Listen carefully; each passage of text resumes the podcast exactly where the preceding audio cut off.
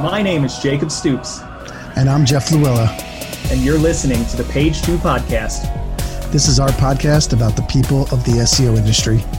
We chronicle the real life stories, experiences, challenges, and advice from some of the most amazing people in the business. In this episode, we talk with Luke Davis, SEO executive at Adzooma. We discuss growing up in the UK, moving to the US, and the culture shock that ensued growing up using computers and the internet, and how that experience pushed him to learn HTML and CSS on his own, how blogging eventually led him to a career in digital marketing, and how that eventually led him to SEO. We also discuss the difficulty of landing his first true SEO gig, optimizing for a PPC company, the challenge of finding his voice within the industry, and much, much more. In the news, we again talk about the impact of coronavirus on the SEO industry as well as our personal lives. And finally, we have a deep dive into another incredibly important topic diversity in the SEO industry. So get your popcorn ready as we tell Luke's SEO story and have another great roundtable discussion.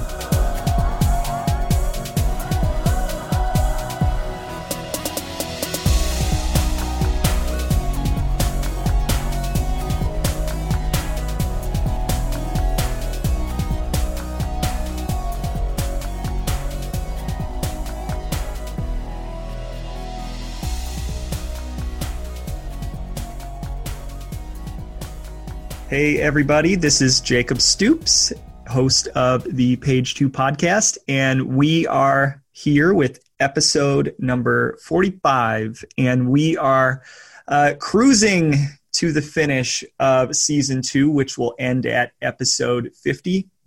Can't believe that we are already at episode 45. Uh, That's seems crazy. Like we, yeah, seems like we just started uh, started season two yesterday, and here we are uh, we've managed to crank out a lot of episodes. And that voice was my co-host, Mr. Jeff Louella. Jeff, how's it going? Oh well. How you doing today? Hey man, I'm just trying to stay just trying to stay healthy, man. Uh, yeah. Know, basically everywhere is completely shut down. Uh, I went out to the store to stock up on supplies because apparently uh, we're about to uh, we are right at the beginning of the story on the walk. Basically, it's like we're on The Walking Dead, and it's just before the TV cameras start filming us.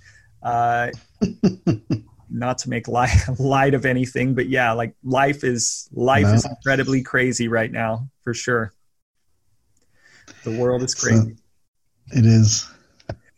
Oh, and we have a guest uh, from across the pond today, uh, Mr. Luke Davis. Luke, how's it going? I'm good, thank you. How are you? I'm good. How are how are things uh, over there in the UK? Um, it's tricky to really gauge because the government have kind of announced that they're not doing very much, but there's a lot of people who are worried about what's going on and what to do. Uh, there's the panic buying that's going on that I'm sure you've seen. Um, yeah, yeah this, it's it's really weird at the moment. Um, some people not doing anything. A lot. it's just yeah a difficult thing to kind of navigate and just to see what's going to happen in the next few weeks and months. Yeah, yeah, that is, uh, I think, a question everybody is kind of asking asking themselves, uh, talking about um, amongst the family. You can't turn on the the radio or the TV without uh, seeing coronavirus, and um, and we'll talk about that to, today in the news. Um, but before we get get to that, um, I, I, just want to say that uh, I'm sure that there will be more people, uh, you know, obviously working from home and listening, hopefully to to podcasts and just kind of trying to take their mind away from uh, what is uh, potentially a very scary reality. So we hope that while while we're probably going to talk about it today because it's unavoidable, that maybe we can be a bit of um, a bit of a relief from uh, being uh, bombarded by a really serious, uh, really serious topic that is COVID 19. Uh, so, if you haven't listened to this podcast before, um, I, well, first off, I want to thank everybody that has. Uh, I think that that's incredibly important. Um, I've alluded to it uh, to kind of our growing numbers over the course of the last several episodes, and we've kind of continued to grow. In February, we had uh, for us a record month in terms of uh, listens, which was awesome. Uh, and not only that, when we started this podcast, um, it, it initially in season one, it was just me, and then Jeff joined, and we kind of sat down and said, okay, um, what is our goal? How, how many listens do we want to get? Uh, and I'm happy to report that not only have we beat that goal, we've just completely obliterated it. And by the time we get to end to the end of season two, um, our goal for number of listeners, and we'll share kind of what it what it is. Uh, uh, don't want to bury the lead um, but we'll share share the numbers kind of at the end of season two. Um, we've completely surpassed our goal, and we are excited about that. That doesn't mean that we're the biggest podcast in the world because we're not, but for what I like to call the little podcast that that could, um, yeah, we're we're we're doing quite well and growing quite well. So we thank everybody. Yeah, I mean, when you set your goal at five, it makes it really easy to beat it. So. Yes, yes. So yeah, when when we set our goals very very low, so we've gotten twelve listeners. Uh, exactly. Set our goal at five, so we basically crushing it. Yeah, we're crushing crushing it. Um, that being said, uh, we realize again, and we'll probably do this for the remainder of season two, uh, that there are a lot of new listeners people bumping into this podcast organically forgive kind of the play on the play on words. Um, but many people still might not know about this podcast. And if you're one of those first time listeners kind of here is uh, the basis for the podcast. Um, number one, uh, we aim to be a little bit different than other SEO podcasts in that we just we don't only talk about SEO. Um, where this podcast really, really started uh, was the idea of where do SEOs come from, SEO origin stories, and just kind of the day to day life of what it's really like to be an SEO. Um, there is plenty of knowledge dropping, but that's not the goal. The goal is really to talk about the reality of, of being an SEO. And as a listener, you're kind of like a fly on the wall listening to what SEOs really say to each other when when the clients leave the room, so to speak and then uh, added this season are kind of two extra legs to the stool. One uh, we talk about the news, um, and that's uh, that's fairly new. And I think that that was spawned uh, from my season one rant uh, over Rel Next and Rel Prev, uh, and it has continued into season two. Although at the risk of some of our episodes becoming dated over over the course of time, we might rethink that strategy in season three. But this season, you get to hear me and Jeff kind of rail on everything about the news, and mostly just me complaining about everything uh, going on in the news and calling Google evil.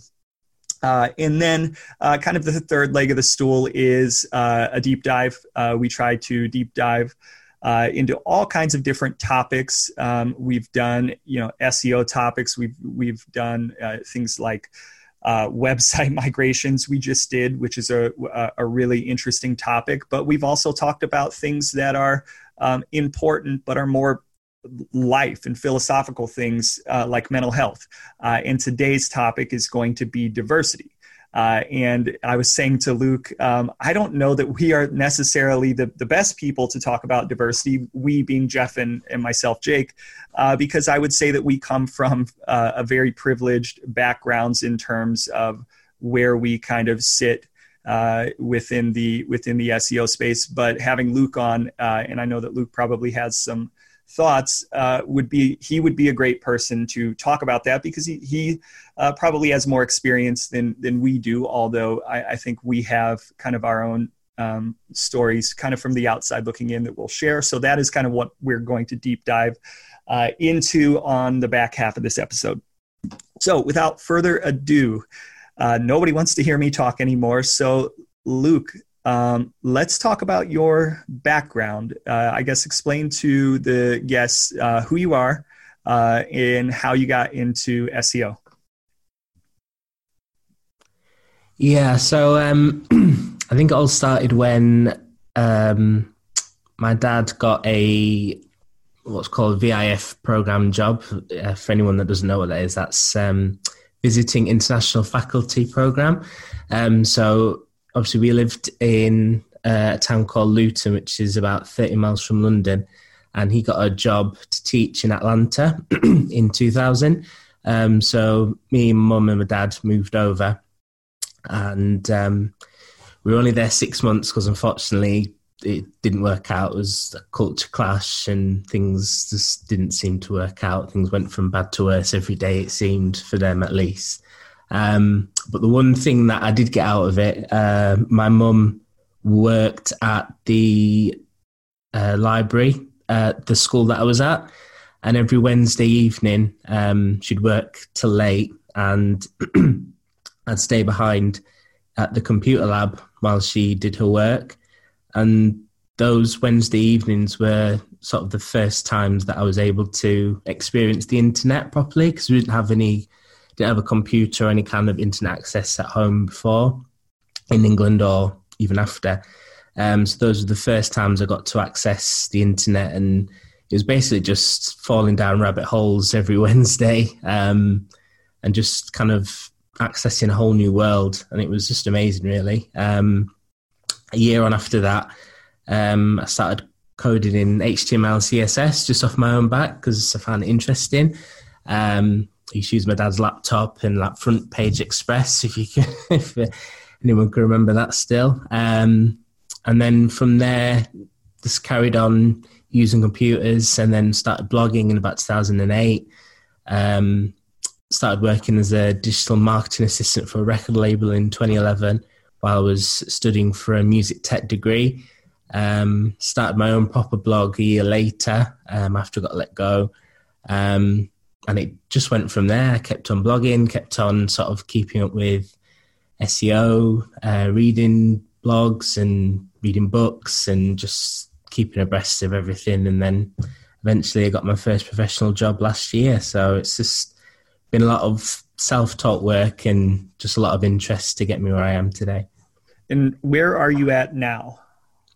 Uh, the company I work for is called Adzooma. Um, it's a PPC software company.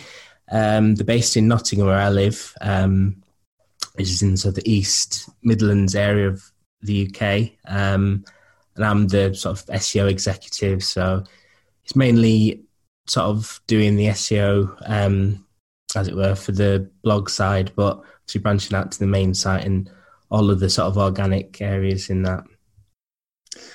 So one of the one of the things you had uh, mentioned uh, coming over to the states was uh, a bit of a culture clash, and I, I, guess I just have to be facetious and ask: Is was the, was that because you ran into Jeff in Atlanta and he he turned you guys off to the states? Is it Jeff's fault? No, definitely not. I might not have been in Atlanta then. But. I blame Jeff. I blame Jeff. Yeah, I, I, live in Atlanta right now, so it's uh, no. I, I, can see it's it's funny coming from the north of the states um, down to the south. There's there's a little bit of a culture clash that way too. So. Yeah, I, well, I guess in, in in all seriousness, like what were the actual clashes, if you don't mind sharing? Yeah. Um, so I think it was just I think it was a people thing, really. Um, I was I was only like ten at the time, so I didn't really feel any of the same things that my parents did because I guess they were adults and they had to deal with adult things, and I was just kind of coasting along. It was all sort of an amazing experience for me um, to a point. Um, so my dad had some issues in the schools that he was teaching at. Um, at one point, he got accused of assault, which wasn't the case. He hadn't assaulted anybody, but um, obviously that took a lot of toll on him because he'd never experienced anything like that in the UK. Um, yeah.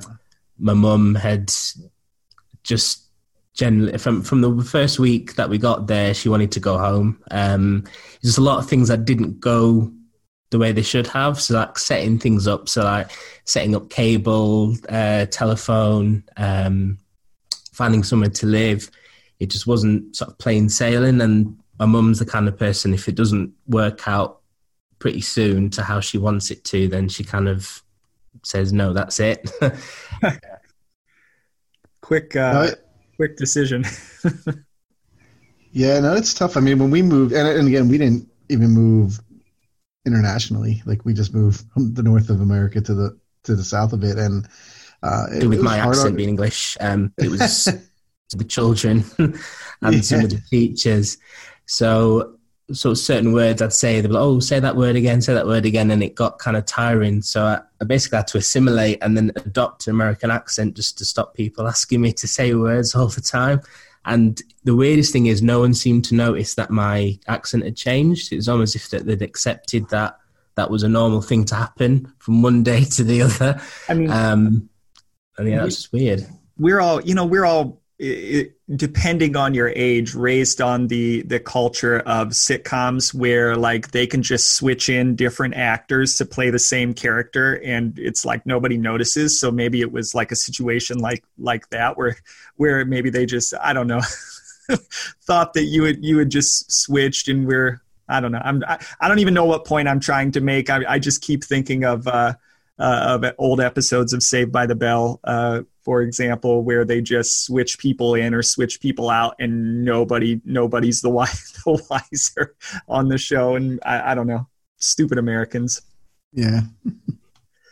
oh yeah, I remember. Um, God, and I'm I'm going to share a, a a really embarrassing for me story um, when I was in in school, and it's not because of me. I'm I'm embarrassed of the way that I behaved. We had a student from California that uh, moved in, uh, moved to Ohio, and like being from California when you're in small town Midwest uh, Ohio in the states is like being from. He might as well have been from Mars uh, in terms of our world experience. Uh, and all of the, the kids in my little hometown of Crestline might as well have been from Mars. So something as stupid as he called uh, uh pop, uh, he called it he called it soda, and like literally from that moment on, like he was brandished as the person that called pop soda, and everybody not only not only myself but everybody used it as a way to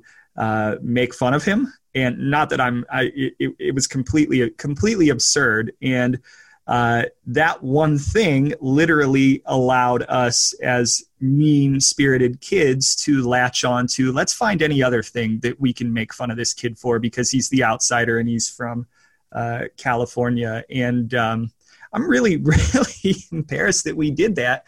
And now, you know, when I when I think about that today, most people in the country call it soda.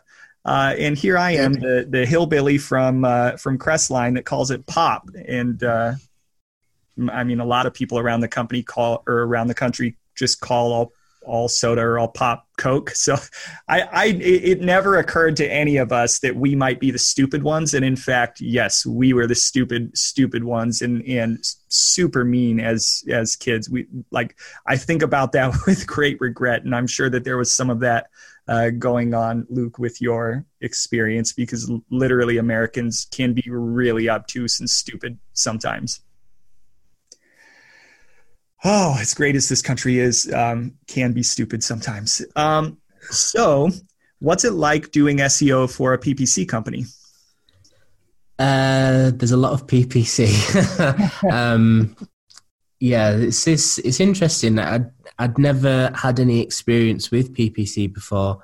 Um, initially, when I joined, I was working for uh, one of the offshoot companies that was there at the time. Um, so I started here as a copywriter for um, what was known as Digital Circle. So it was kind of looking at um, one side of it was looking at betting, um, and the other side was looking at um, casinos, like casino review site, in effect.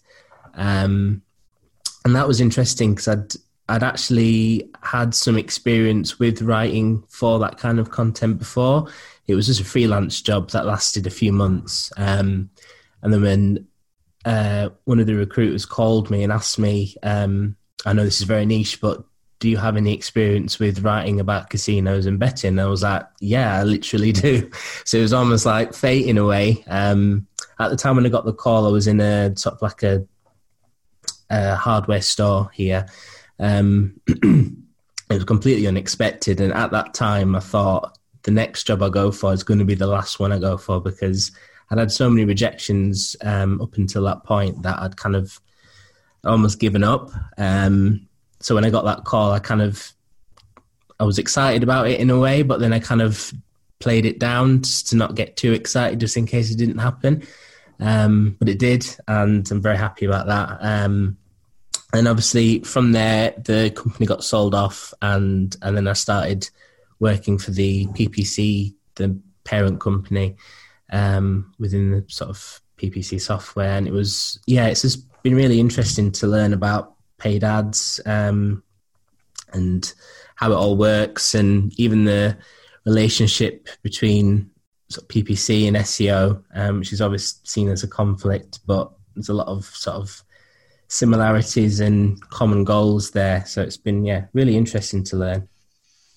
Have you guys worked closely together? I know this has been like kind of a, I guess it's a topic overall in the SEO world when you have SEO and PPC, you know, it works better together. But in practice, I think um, usually two teams are kind of separated a lot of times and you know don't really have that interaction between each other that they should be um, i mean how, how, much do you work with the team that does a lot of the ppc and, and do you help with any of that strategy like from just like the keyword side of things right? Not necessarily the bidding but like that part where seo and ppc work together i mean are basically on the keywords and and what can work. And and do you run any tests? Like uh, our PPC side, PPC side, I'd love to be able to run tests on certain words, certain things to make sure that we rank for them, or or that you know, there's actually uh, any type of engagement with those before we spend the time writing content and building up uh, pages around it. I was just wondering if you had like how much interaction you have between the two teams. Um, not as much as I um, would maybe like. So, like you said, the keywords are the sort of the main bridge between the two, and in certain instances, I have kind of asked for data on high performing keywords to kind of gauge what we could do from an SEO perspective. Um, but yeah, we do. We in the office that I'm in. Um, I'm within the content team, and then on the desk in front, adjacent to us, is the PPC paid team. Um, so we do kind of liaise uh, in a general sense, but quite as much from sort of a SEO strategy type thing. But yeah, yeah there's there's some. I've always thought there's there's ways for us to work together a lot more. Um, just because there's a lot of insight that they can provide, and maybe even some insight that I could provide um, as well. So it's something that I've looked at wanting to sort of make more of a thing uh, between mm-hmm. sort of SEO and PPC. But um, at the moment, it's not quite there yet, but it's getting there. I think. I think. Yeah, I noticed. Um, oh, go ahead, Jeff. I was gonna say I notice when I when I do uh, work. I, I, love when I work with other teams, PPC teams, because then I can kind of hound them and, and do stuff like try to get those keywords, and I'll, I'll get a list of just kind of um, it's funny the key like i don't really get great performance lists i'll get a list of things they've gone through and a lot of it is like um, you know wild carded out. So like anything that has this term in it. And i'm like i want the exact terms. I don't need like wild card lists. But I, I, that's what i've noticed when i worked with a lot of like external ppc companies that uh, it definitely seems like they just throw a broad net. Um, I, and I want that like whittled down net of like these are the exact terms that are driving the most, and, and um, with our teams internally, I can get a lot of that data. But when we when I work with companies that already have a PPC team or an internal team, it it seems like there's so much data there and there is. I just wish that like it was like translated better to seo for me but that's some of the issues that i've been kind of working when i would look at ppc data that's coming in. Yep. So i i feel like this is um it's a common discussion and if you're on the outside of the industry you would expect that seo and ppc would work together like the left part of the brain and the right part of the brain.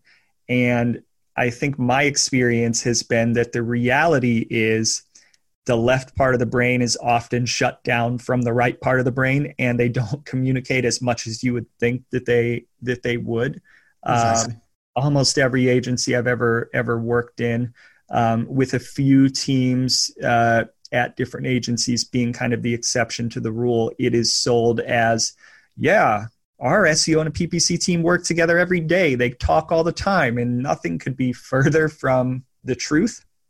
Now, I've had uh, I've had various teams uh, along the way, uh, and more so so recently, um, where we do a very good job of communicating uh, back and forth across the fence. But it's not like I'm diving into their strategy or they're diving into my strategy on the SEO side every single day to really kind of understand everything that is uh, happening. So I think the outside expectation is the old adage of like one plus one equals three when you combine them both together. And honestly, nothing can be could be further from the from the truth in terms of the reality of how we we normally work. And not that I don't want that to get better. I do. I wish it were better. Um, but I think that it's really hard for people to change the way that the way that they work. And more people than are probably willing to admit within the this industry don't work with their other teams as much as they should be. Um, probably myself and myself included. Um, and unfortunately that mm-hmm. is just the reality Oh, so you've also done a little bit of SEO work for record label. That's um, we've we've had some musicians uh, uh, on. Uh, I think uh, in season one, I, I, don't think there was a musician in season two, but in season one, um, we had uh, a former uh, music teacher who became an, SE- an SEO.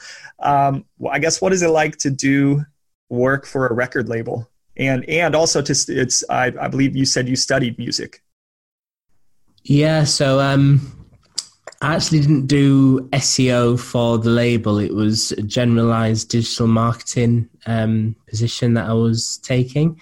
Um, so it was mainly sort of the blogging side of it and any sort of ad hoc, whether it's design work or social, even social media. I did a lot of that. Um, so this is a general sort of role that I undertook. Um, but it was wasn't something that I'd actually went in for um, primarily because I was obviously doing my music tech degree, and it was just that I wanted to get some music experience, and it just happened to happen that the record label had a job that was going, and it's happened to be digital marketing, which I didn't have any specific experience in, but I had been blogging, so that was as close as I could get.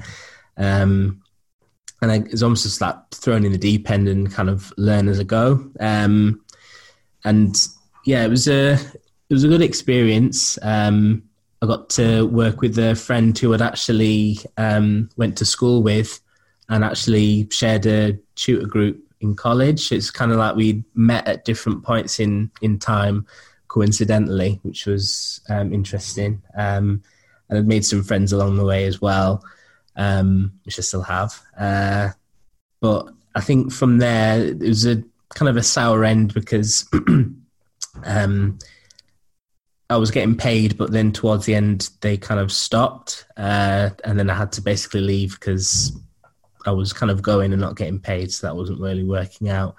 Um, but with everything I'd learned, then I started my own sort of music blog, which is still going today. I started that in 2012 and that gave me the opportunity to kind of learn what SEO was and what to do and what not to do, um, and then kind of the opportunities to speak to musicians that I probably never would have even come close to speaking to people at, at my own idols in music, I suppose. Um, and it was just it's been an amazing experience running that, and then any offshoot blogs that I've created since. Um, so I've got this one, this music blog is called Sample Face, and then uh, since then I've created three others uh, dedicated to culture, um, STEM, and sport, and it's just basically running those whenever I feel like, putting up content, and then kind of using those as sort of test beds for any SEO strategies that I come I find or any kind of ideas that I think I can't really test this at work. I can test this with these blogs, see if this works, see what works, see what doesn't, and then kind of use those experiences for work and any future things that I do. Yeah, it's one thing I usually recommend to anyone trying to get into SEO. It's start a blog, start a website, and, and, try to get traffic to it. Because once you get into SEO, uh, or if you are you know working in SEO, you can't really try everything out on some of your clients' site, especially the more experimental stuff. So being able to have it on your own website is, really a great thing to do.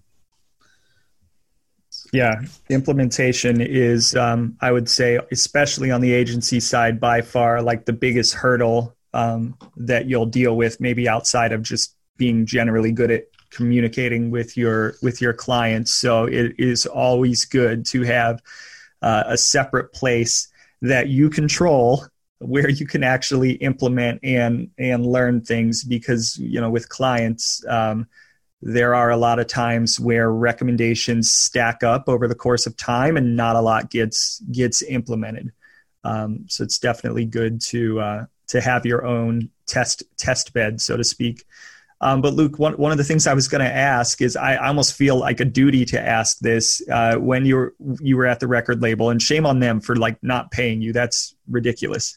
Um, but running your your blog, um, I guess who's the most famous musician that you got a chance to to run into? Um, well, the music that I'm into is mainly sort of hip hop, um, and that is pretty much what that label was um, promoting at the time. Um, so they had, I started a blog for the label and it was called Hip Hop Village. Um, and all the content, well, pretty much most of the content was me and my ideas. Um, and it kind of helped uh, with kind of getting more into hip hop and then kind of experimenting with content related to that because most of, of the content related to that at the moment is basically news and um, kind of gossip bits, um, which is something I always stay away from because it that's a saturated market and a lot of it isn't, in my opinion, particularly interesting to read. Um, so I think that was my first experience in trying to find niches and opportunities to put out content that was more interested in things that people hadn't covered before. Um, and that's kind of something that I've carried over in future, um, even to the work that I'm doing today, kind of finding um, areas where it's niche, but also kind of common enough that people will search for it, but also stuff that people won't have read before, kind of marrying the two. Um, yeah, it's it's interesting to find the things that are untapped in a way, and just those opportunities can sort of reap a lot of benefits. So, so I'll take that as you did or did not run into Ed Ed Sheeran, who is like the only maybe he's the only UK musician that I know because I'm just a stupid American who's not into music. no, I didn't. Um, I don't think Ed Sheeran. Well, I can't think if Ed Sheeran was as popular as he was back then. Um, but uh, I'm trying to think of any artists. The, the, the, label wasn't a big one, so there wasn't any that really big artist um, that you may have heard of or that were like famous within sort of the UK or even the world, I suppose. But um, yeah, it was a good experience anyway, regardless. So last question before we jump into news. Um, what are some of the biggest challenges that you've gone through um, from an seo seo perspective strictly?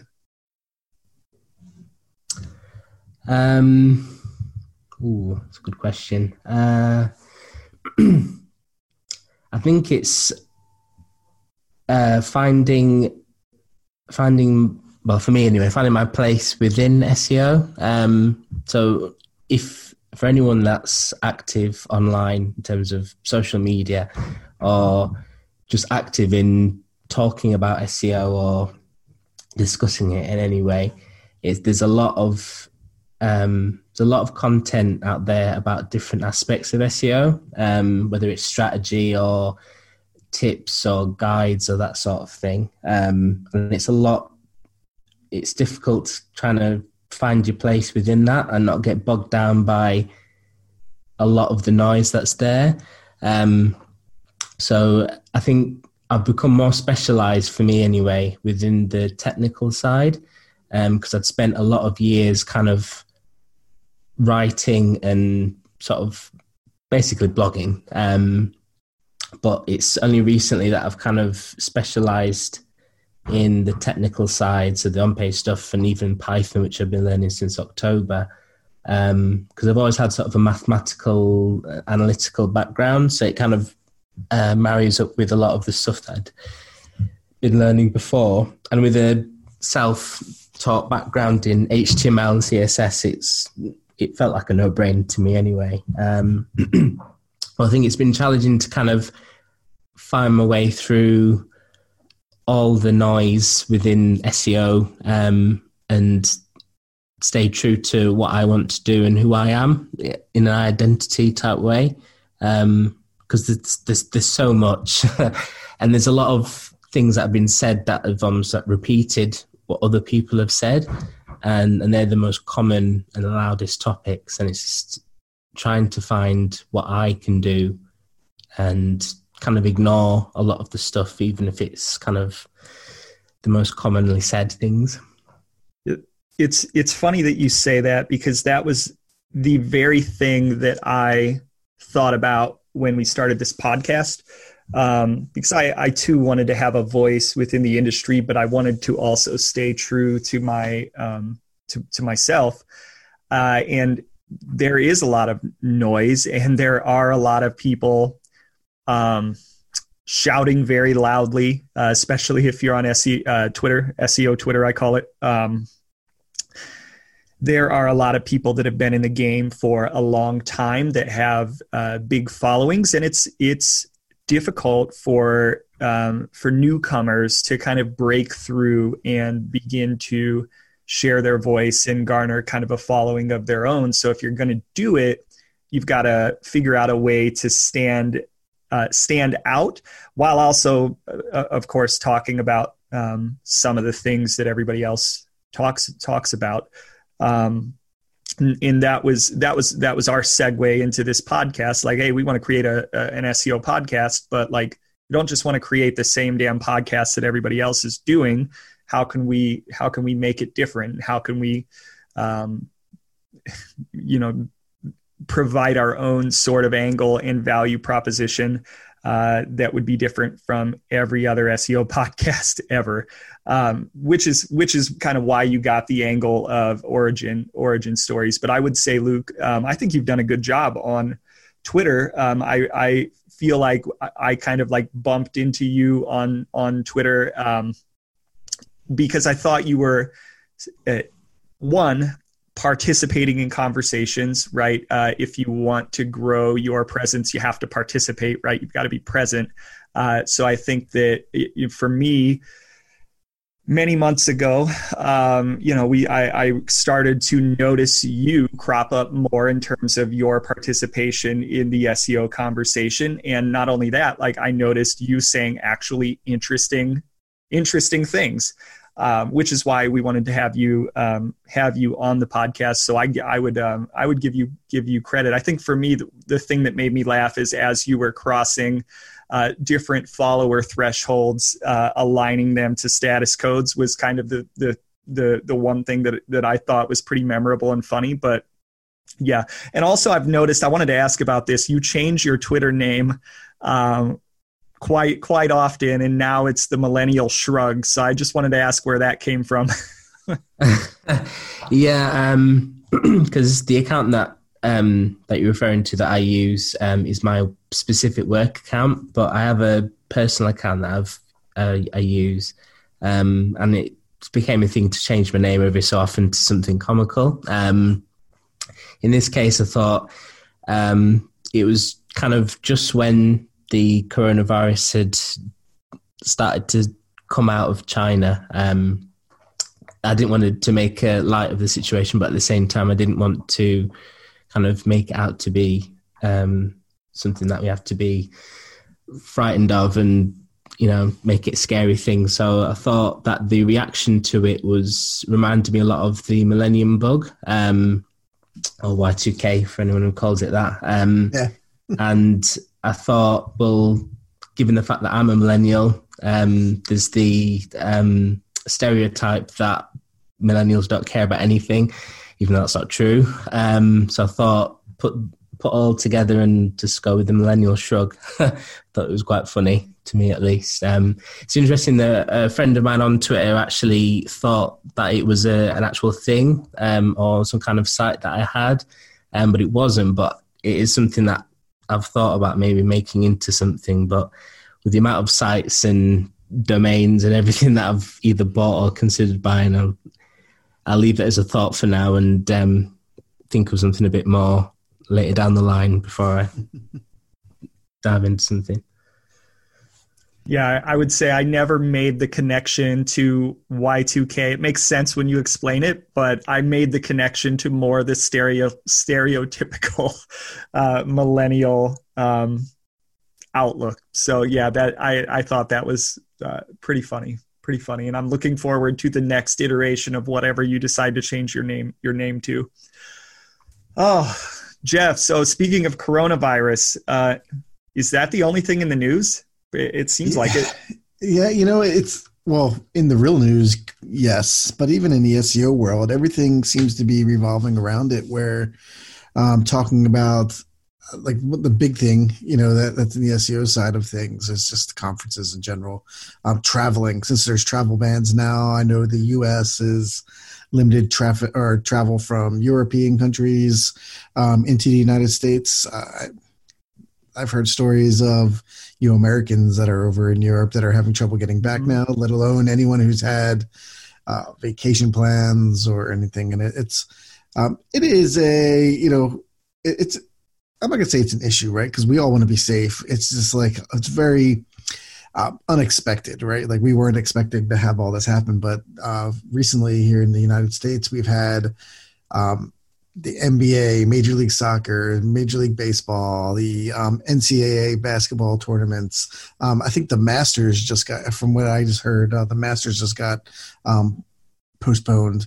Uh, and these are like things that are like gigantic money making machines. And I, and I, uh, you know, I was kind of not taking the coronavirus. I'm not gonna say not taking it serious because, of course, I take everything serious that way. But at the same time, I just thought it was an overreaction. And now that I see like all these major events going down and like stopping it, I'm like, wow, it, has got to be way more serious than I than I thought it was. So, uh, yeah, it's it's interesting. So some of the conferences, like there's some big ones, like Brighton SEO. That one got postponed to October. I think it's twice a year, so I think they just canceled the spring version and and is um, moving everything over to October. Um, Traffic Think Tank is now their Miami conference. They just um, canceled that. Uh, South by Southwest in Austin, uh, Findability conference in in Raleigh. I think all WordCamps have been closed down um, Adobe Summit and Adobe um, or Domo. They're, they have Domopalooza and and uh, Microsoft and Facebook and Google have all canceled all their conferences. So um, it's been crazy. And then on top of that, the stock markets and industries and everything like that have been crashing. So it's there's really no room for SEO news. Uh, when I searched for it, like anything that was in SEO news seemed very like uh, let's say just not really trivial. News. Yeah, it's very trivial when it comes to like, you know, I was reading like, hey, Google's now showing a picture of a PDF in search results. Like, you know, does that? that's great, except that like all this other stuff is going on. So yeah, it's like who uh, gives a shit? Coronavirus, damn it. Exactly. So I mean, it, it again, it's my my kids' schools are closed down. I know your kids' schools are closed down, Jacob, and uh, um, we ours are, are doing it a little different where we're doing a week at a time. I know many schools have closed down for three to four weeks already. So we're we're like we're really trying to like this this is really seems like a big deal. And um we're we're we were kidding earlier that like the internet's going to go to a halt because everybody's working from home but that is also a big real deal that could be happening. Um Luke, I know you're in. I know in Europe, like I know it's mostly Italy, but I know in, throughout Europe, uh, it's been a pretty big deal out there. How's it affected you? Um, well, our prime minister um, announced the plans. Um, I think they call, called it the delay phase, which means kind of trying to minimize the effect now that it's kind of spreading more and more. Um, it's a notably mute response to what's been happening in comparison to places like Italy, which is like complete lockdown, even Ireland, which is more or less the same, even places like Denmark and so on. Um, it's notable that schools aren't being asked to shut, um, which is kind of a polarized opinion. Some believe that they should be shut to minimize the effect to children, even though they're not sort of significant um, risks to it um, but then also the teachers as well, and anyone who's um, um, susceptible to catching any illnesses. Um, I think there's been a ban on uh, crowds or anything like that of 500 and more. Um, but it's for me personally, I don't think it's enough at the moment. Their idea is that they want to um, see what happens before making any taking any drastic measures. Um, but I feel like by not doing anything or doing significantly less than everyone else, uh, there's a possible chance that it could affect sort of the older generation a lot more, and they could be more deaths than they maybe should um, be the case.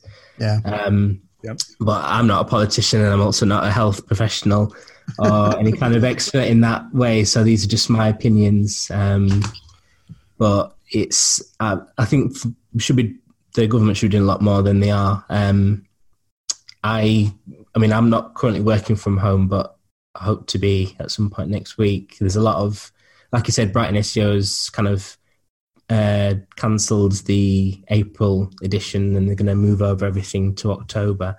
Um, there's a lot of sort of local SEO meetups um, and other events that are kind of cancelling or otherwise postponing or suspending. Um, and all different types of events doing the same sort of thing, um, which I think is the the best decision, um, just for the safety of everybody, whether the risk is higher or not. I think it's just for peace of mind and just to not take that risk. Um, mm-hmm. So yeah, yeah, it's uh, it's funny. You're you. Uh, the UK is kind of where I would say the US was maybe like three to four weeks ago, where it's like let's take a wait and see sort of approach. And now that we're getting more cases uh, in almost every state, um, shit this week really has literally started yeah. to, to hit the fan. And I will say, like, I one no nobody's coming to this podcast for medical advice so like please good god don't listen to to us when it comes to uh, any sort of any sort of medical advice other than just the good advice wash your damn hands. Uh, yeah. but uh, i mean like you, we can't not talk about it. To talk about other things would be incredibly incredibly tone deaf. Um, and i will you know like jeff admit that like several weeks ago like i would say like i wasn't taking it very seriously. I was like it's basically the flu. Uh, right. because it, it wasn't like a, a disease like Ebola, where the effects are, um, you know, so so significant rate or so significant, and the mortality rate um, was significantly high. Um, yeah, it, it just it just doesn't. This particular disease just does not come. Uh, with the with the look of some of these other diseases and pandemics that have occurred in the past, uh, in terms of what they they look like. It comes like it's the flu, which everybody knows the flu, and, and certainly that has uh, an impact on the population at large. But the mortality rate is very very low. Um, and when you think of the symptoms, or not the symptoms, but the the um, ways to cure cure yourself or keep yourself from from getting sick it's literally simple things. Wash your hands. Don't touch your face. Stay away from people. Stay away from sick people. Uh, and i feel like because those are the uh, those are the the things that you have to do and it's not like people are walking around uh, in hazmat suits and masks and it's you know it, it's not yeah. a disease or, or anything that you see like you would see maybe in like a Hollywood movie. Uh, people like me uh, who aren't or weren't educated enough didn't take it seriously. Um, and now this week with things like our schools closing, conferences shutting down, uh, base all athletic tournaments as if that's a barometer for things. And I find it funny. Usually, athletics is the thing that you can turn to as kind of an escape. Uh, like, for example, after 9 11, um, there was a lot of uh, uh, a lot of support and a lot of, I think, peace found at athletic events uh, and a lot of, um, I don't know the right word, camaraderie or um, a sense of pride from, mm-hmm. you know, like the first Yankees game after, and I'm not even a Yankees fan, but the Yankees game after 9 11, watching Bush throw out the first pitch. And in this case, the uh, the the impact it, it, seems larger because of the way that it is being covered um, and the the fact that it is impacting the entire globe. But like you've got athletics leading the charge, shutting down, so it's a little bit uh, opposite. And um, you know, I went to the store last night and I was like, I. It was surprising. Like in our state, uh, the governor uh, which it surprises me, Luke, that in the UK they're saying 500. The governor has uh, is working on banning gatherings of more than 200 people, and I'm walking around the store last night going like there are like a thousand people here. Uh, yeah. Uh, this should this shouldn't be. And literally, you know, you're going through the store and it's what I would imagine like people in Florida go through during hurricane season or. Uh, that's the only thing I can compare it to, other than like an actual like Walking Dead sort of a sort of event. Uh, the shelves are you know, uh, mostly empty, especially and completely empty when you're looking for essentials like water, toilet paper, Lysol, uh, uh, sanitizing wipes, things like that. I went to three stores and every shelf was completely empty. And yep. this came down at 2 p.m. yesterday, and it was 5 p.m. Like when I got out of work, and it was gone. And I'm like, I've been to that store several times because I it, the store is very close to my house, so I've been to that store several times this week, and uh, that stuff was still there like two days ago. So literally, people must have rushed out before people like myself who work until five um, must have rushed out and completely cleared it in two to three hours, and I that's when I was like, holy shit uh, maybe we need to start taking this more more seriously. Uh, and then with the kids being uh, so our kids being out of out of school is what I was referring to yesterday at 2 p.m. The governor announced, "Hey, uh, your kids are starting Monday." Uh, not going to be in school. They're having an extended spring break, and I just kept thinking, like, I'm I'm lucky. I work from home. My wife is a teacher, so she's going to be home. Um, but like, I'm thinking of all of those parents who don't have the luxury of either being in the teaching profession or working from home that are now going to have to figure out what the hell to do with their with their kids for an extended period of time um, and how to support their family. Like there are just so many things uh, in and that's not even speaking to the the amount of um, people that are new people that are getting it and the the death toll. Like i'm i, I feel like I'm very, very focused on like the logistics of it. And in, mean, in the meantime, you know, there are a significant, you know, number of people um, dying from from this. Something that we didn't even take seriously three to four weeks right. ago. That now we're realizing, oh, oh shit, maybe we do need to take this seriously. And still, even like part of me believes that like if this had happened 20 or 30 years ago with the way that the media is today versus then, would it have been covered as much as it's getting covered now? I don't know. And, and I think to some degree the media might be um, inflating it. But then the other part of me is like, maybe they're not. Maybe this is really serious. And I'm kind of, I feel like, I don't know how you guys feel, but I'm feeling like we were not quick enough to react and now it's spreading. I think in our country we're reacting now to knock down sort of the the curve of people getting hmm. uh, you know getting infected but i think it was a, a, a little bit late on our part. Um, i feel like it's just a little bit of a limbo in terms of how we weren't taking it seriously. Now we now we are but the question is how seriously do we need to take it? Um, I don't know. That's just me ranting for probably I don't know ten minutes on the on the subject. There's a lot going on. yeah, no, I agree. Oh boy. All right, so I think we can move on unless you guys have any um, any other thoughts. Obviously, it's a bad uh, a bad bad subject, and we could probably literally uh, talk about it literally all day. But let's move on um, to diversity.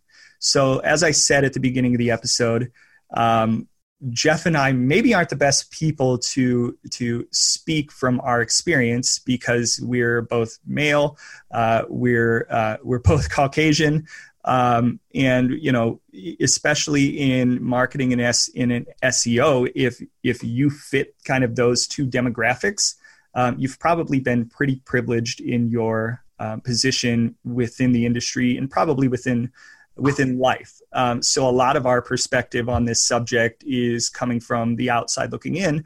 And um, Luke, I think that this is a good um, a good pivot point for you to maybe share your experiences. Um, I, I, don't know. I, I, I think you're better to talk about it than than we are, but I think it's an important topic to cover for sure because there are a lot of people out there um, that have been to some degree discriminated uh, against and that have had bad experiences, even um, especially within SEO. Yeah. Um, so I want to preface anything I say by saying I can only speak on my experience as a black male person. Um, I can't speak for any women or anyone in the LGBTQ community or anyone who's disabled, anything of sort of those demographics. I can speak of my own experiences, um, but from those experiences, it's it's been difficult. Um, there's n- never been anything explicit, at least directed to me anyway. Um, but I'm aware that there has been things. There's been a lack of diversity and lack of I want to say inclusion or inclusivity um, within sort of the industry. Um, so, there's an, as an example, um, I think I'd alluded to it. I mentioned it earlier um, in this episode. Um, the fact that uh, it taken quite eight years, basically, from when I left the music label to getting my first job here, um, to actually get a role in SEO or at the very least in digital marketing in some way. Um, I never thought it was anything like racist or anything, any kind of racial discrimination. But when I was looking at um, agency websites, um, just kind of send prospective emails to say, hey, if you've got any jobs going or I am in the area. Um, I used to look at the uh, team pages just to see who worked there, what they did, that sort of thing and there was a lot of usually white men, usually men of I'd say middle age. Um, all nearly all of them had grey hair, some description, um, and they're all in sort of the higher roles. Um, in terms of diversity, you'd probably maybe get some white women um, in either in those roles, which was a lot less. Um, but it was mainly, just white people, men or women. Um, I can't remember if I saw any sort of people of of color, whether they were black or brown or otherwise. and it was a little disheartening to think that me as a a black person looking at these agencies that I would maybe want to work for if I was um, if I got the opportunity, and I'd be the only one there. And potentially, if I was there for however many years, could still be the only one there. It was it was a little sad to see, um, and it makes little to no sense to me um, because it's not as if um, the UK is like ninety nine point uh, nine percent white and 0.01 percent non-white. It's there's a lot of different backgrounds and uh, races and so on in in the country, and I really think that in our area in digital, uh, the, the digital sector, there should be a better makeup of what at least what this country represents in terms of people that live there. And I don't think it should kind of correlate with the notion that it's white people and not white people or people who are sort of heterosexual or in on in the LGBTQ community. So I think for me it was sad to see that there wasn't any kind of diversity, at least on a from a racial perspective. And then obviously if you go deeper down, even if there was, you don't get to see a lot of non some non-white people within higher roles as well, um, and not even just SEO. It's just like a, I think it's just a, a kind of industry, general industry capitalist thing. Um, there's there's too much disparity, especially with, for example, uh, the wage gap um, between sort of men and women. Um, there's a lot of companies that refuse to kind of say what the wage gap is, if there is anything at all. And I find that very suspect because that's almost as if they're hiding the fact that they're being discriminatory. Um, and anytime I hear about in the news or hear of any experiences, it's just very disheartening. And I do the best I can to kind of use the privilege I have to expose that if I can and kind of amplify the voices of people who are being told to be quiet and just accept it. And I don't think we should. No, I agree. I mean, it's it's interesting though. I mean, I I feel I, it's it's a tough one for me one to to explain there. But I mean, I've grown up in areas where you know we, we were way more diverse in, in general, um, and, and I'm all across the, the gamut, right? I mean, it's uh, right now by the area I live in, my kids' elementary school is actually 60% Indian, um, which was, you know, when we moved here, we, we did not know. I mean, we, I figured I was moving down to the South of America, not South America, in the South of, of the United States. Yeah. And, and, um, you know, I, coming from the north, I just figured it was a bunch of hillbill, hillbillies and things like that. But uh, coming, there's a huge Indian community here. Um, the town over from me is a huge Korean community, and, and, we do see a ton of diversity in the areas here, which is great because even where I grew up in Philadelphia, there's tons of diversity, but a lot of it is is segregated still, where there's um,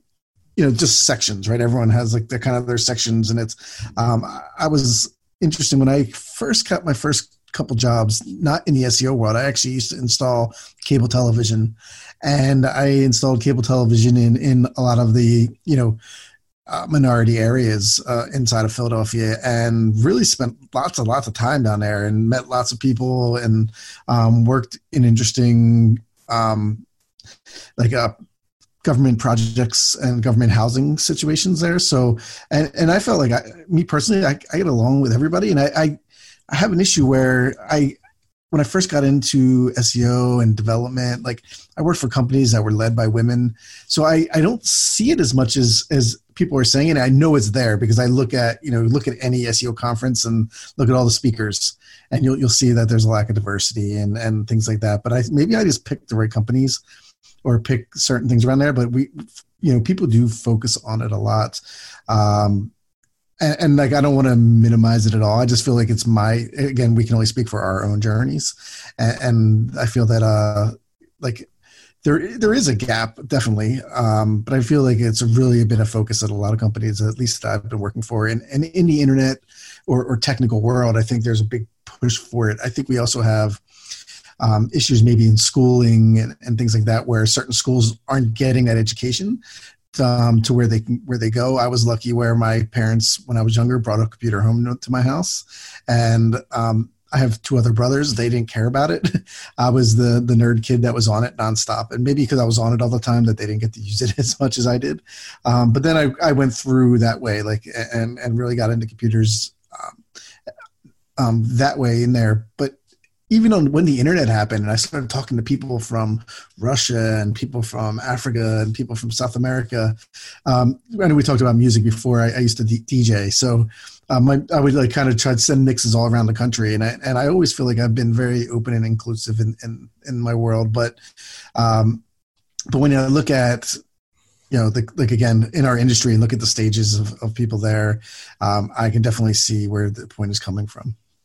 Yeah, and, and for myself, uh, coming from a poor rural area in the um, in Ohio, which is northern United States, um, I you can about imagine what type of a of an outlook and an environment that existed there with respect to uh, people who were not men, not white. Um, I didn't agree with it.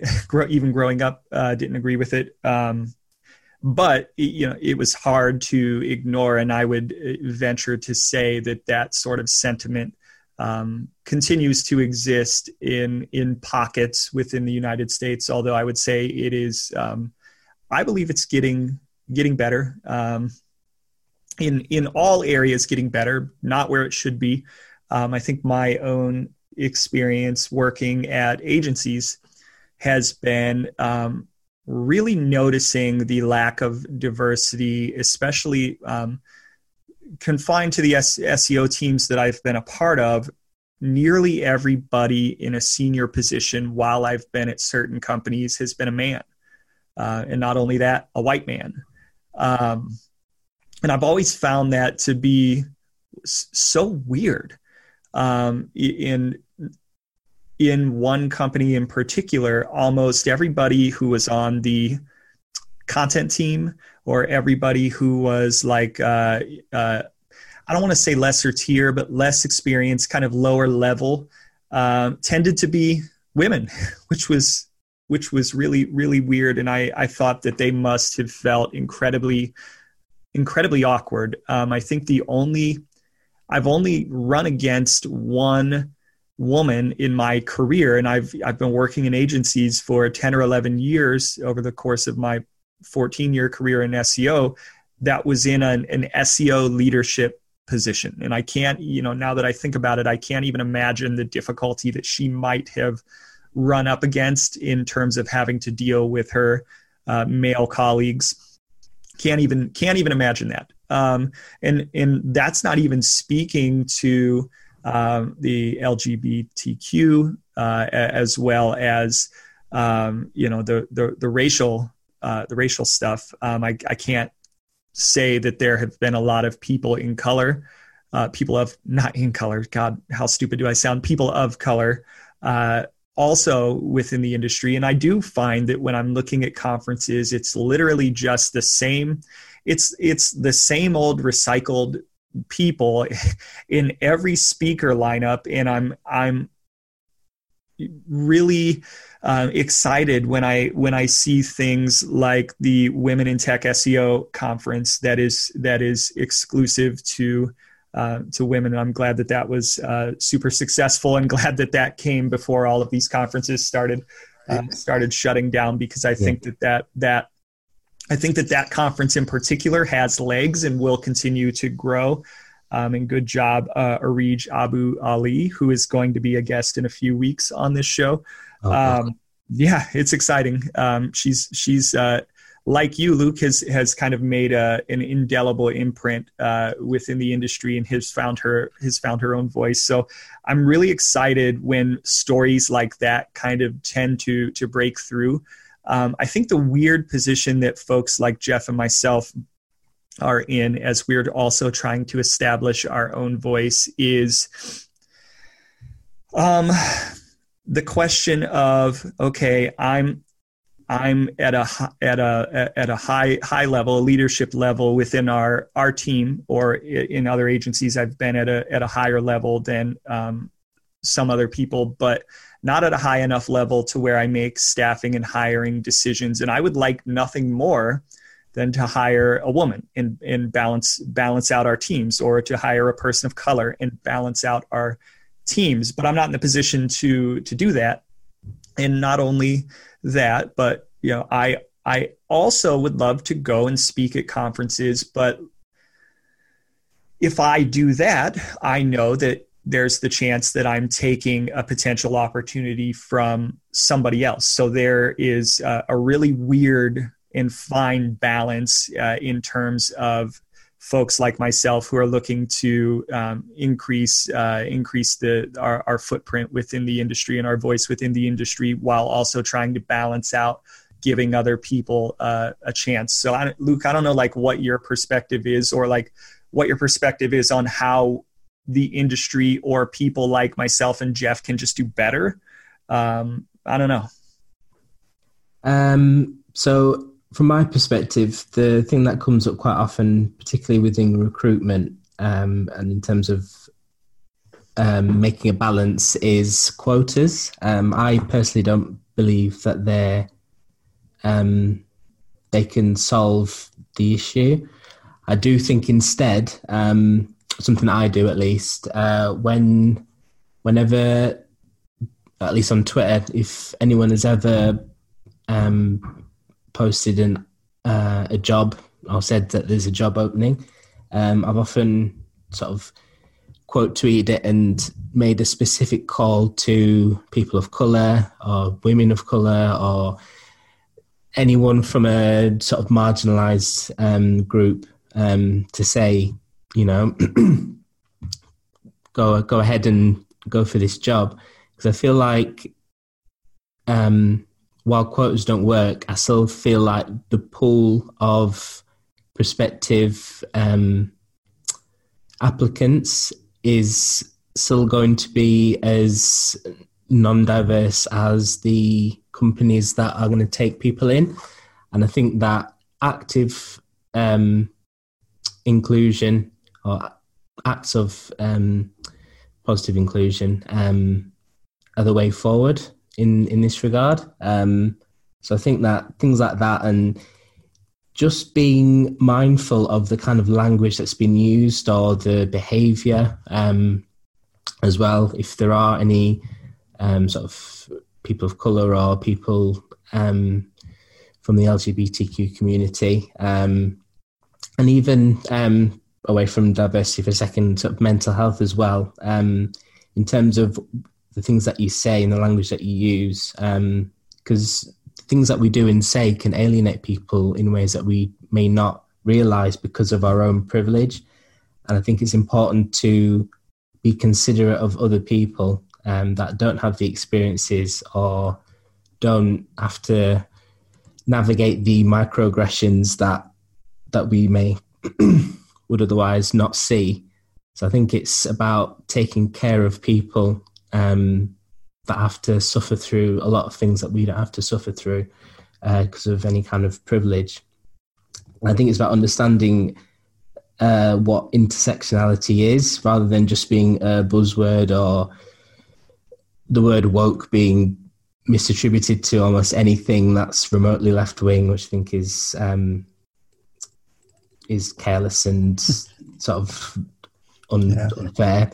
Um, and weaponizing because it's not that the word wasn't created for that purpose. Um, so I think that it's about being active and understanding that there are people who are affected by these sorts of microaggressions and just being there for them and not talking over people. I think that's something else that is quite important not to do because there's a lot of there's a lot of discrimination that goes on, and I don't think that talking on behalf of a marginalised group and not listening to what they are actually saying um, is a very good idea, and it happens all too often. Um, so rather than speak, be a spokesperson for somebody, you should maybe hold the megaphone for them or provide them with one, um, proverbially anyway, um, and let them be heard and let them be heard almost everywhere. Um, because there's yeah, there's there's too many people shouting loudly for other people without really listening to what they're going through. Yeah, and I um, I think the, the the term that kind of came to my mind was um, man- mansplaining. yeah, and I've said it before. Um, I I'm probably I think we're all probably guilty of doing that at, at at some point, and and um, I can't speak for you guys, but it's never been my intention. I know maybe other men might be doing it in, intentionally due to their kind of viewpoints, but in my experience, it's never been my intention to do that. But I can definitely see that there have probably been scenarios where I've definitely, definitely done that. So I'm like, when I look back and think of my interactions with with women or in situations you know where there's a group of people having a conversation and there are women or um, uh, you know other people in, involved um, where I can only imagine imagine and think back embarrassingly about times that maybe I've done that without knowing it and alienated somebody without without knowing it. And I can't imagine being a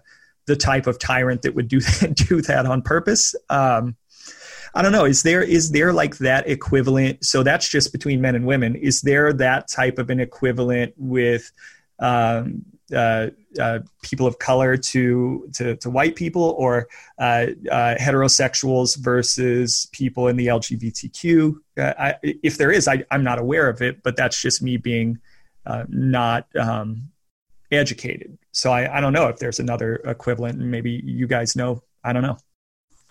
Um, well, I know there's race splaining, um, so that's really mansplaining, but from a racial perspective. Um, so, from what I've experienced or what I've seen, elements of that include um, explaining racism in terms of a dictionary definition and the kind that says any any prejudice towards any race, which includes white people, um, and that's not the case because that's not where racism is, and especially not something that you should be speaking or talking down to people of color with.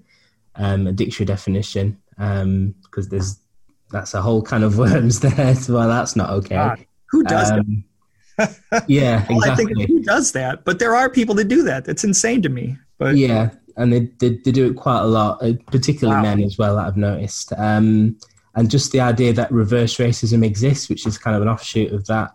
Um, just to say that, um, for example, uh, white people from sort of maybe uh, poor or disadvantaged backgrounds, uh, for want of a better word, um, have had it hard, and therefore they have gone through similar discrimination as, say, someone who's black or someone who's brown or, or so on, and aligning it with racism.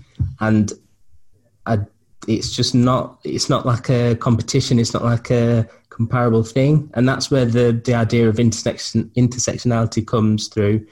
Um, in that understanding that there are levels of privilege and that you have to understand that some people may have gone through certain things that you may not have gone through um, I can't, I can't, speak on anything in regards to the LGBTQ community in terms of any kind of splaining because um, I've not gone through that myself and I don't want to speak on behalf of anyone. But I'm sure there's plenty that um, that community have gone through um, in terms of people explaining what things are within that community. But yeah, there's a lot going on race splaining wise, and it's yeah, it's tough to navigate and it's very exhausting. I've had to go through it personally, and it's a matter of knowing.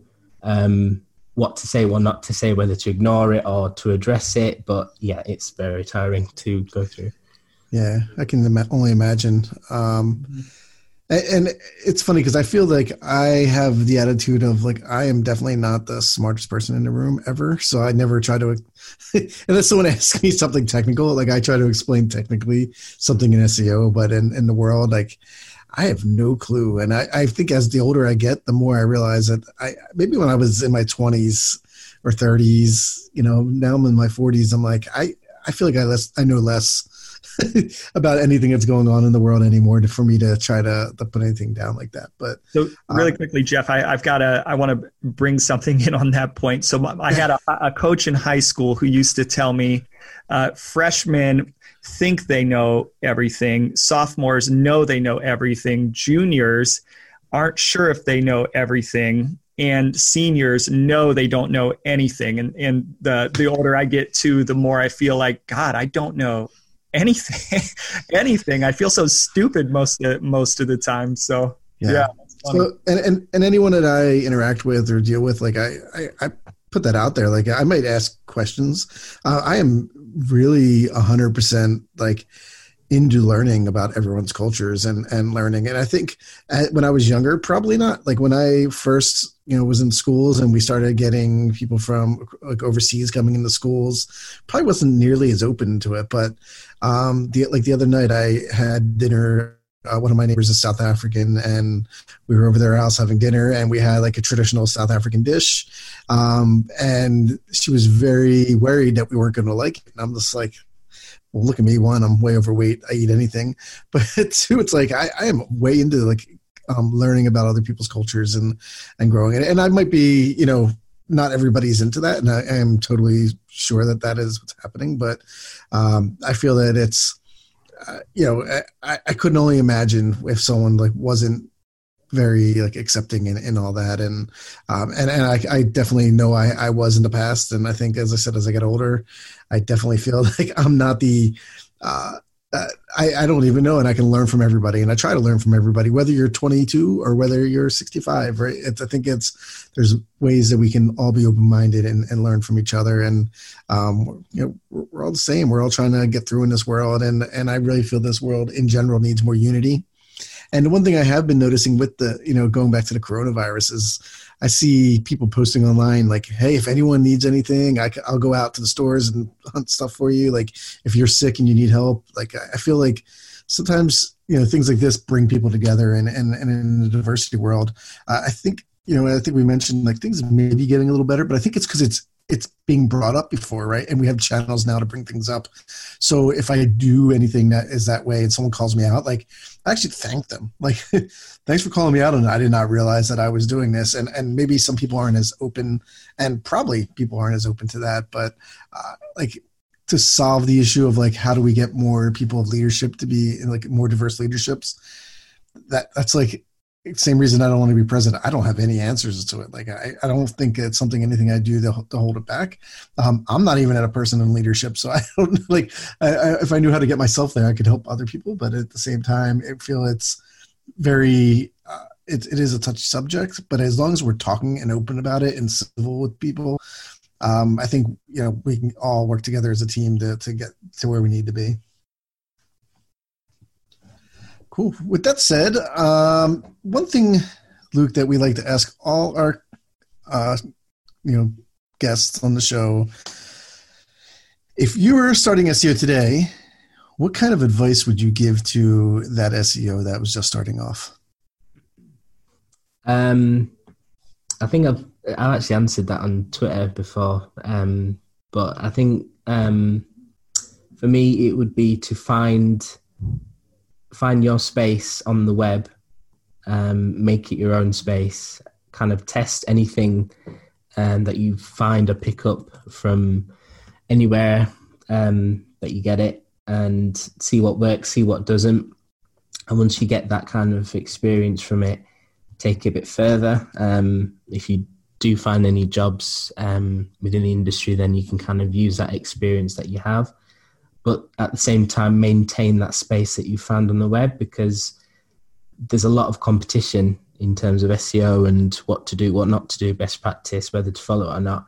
And I feel like if you can make that space your own and understand how the web works, um, that'll stand you on, in good stead and you'd never have to worry about any trends that may or may not come through or the year that voice search finally becomes a thing. they keep saying every year that it's going to be this year.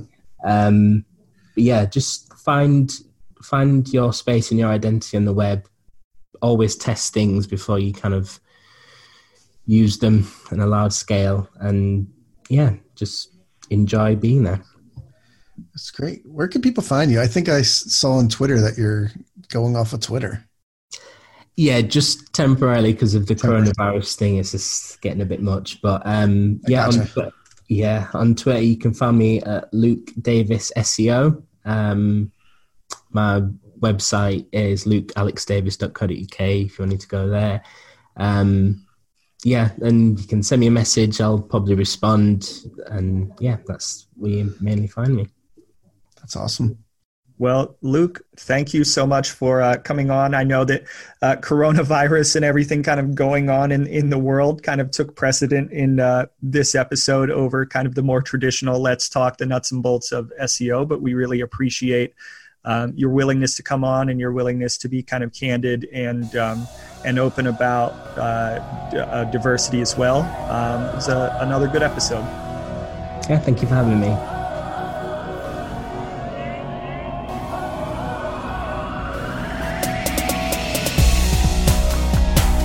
Thank you so much for listening to the Page 2 podcast. If you'd like to find out more about the show or listen to more episodes, visit us at page2podcast.fm. That's page, the number 2, podcast.fm. Our episodes are also available on a number of other platforms, including Apple Podcasts, Google Podcasts, Spotify, Breaker, Deezer, Overcast, Pocket Cast, Stitcher, TuneIn, and more. Additionally, you can also listen to our show on our new YouTube channel. If you'd like to become a sponsor or would like to be interviewed, get in touch with us at thepage2podcast at gmail.com. Until next time, happy optimizing.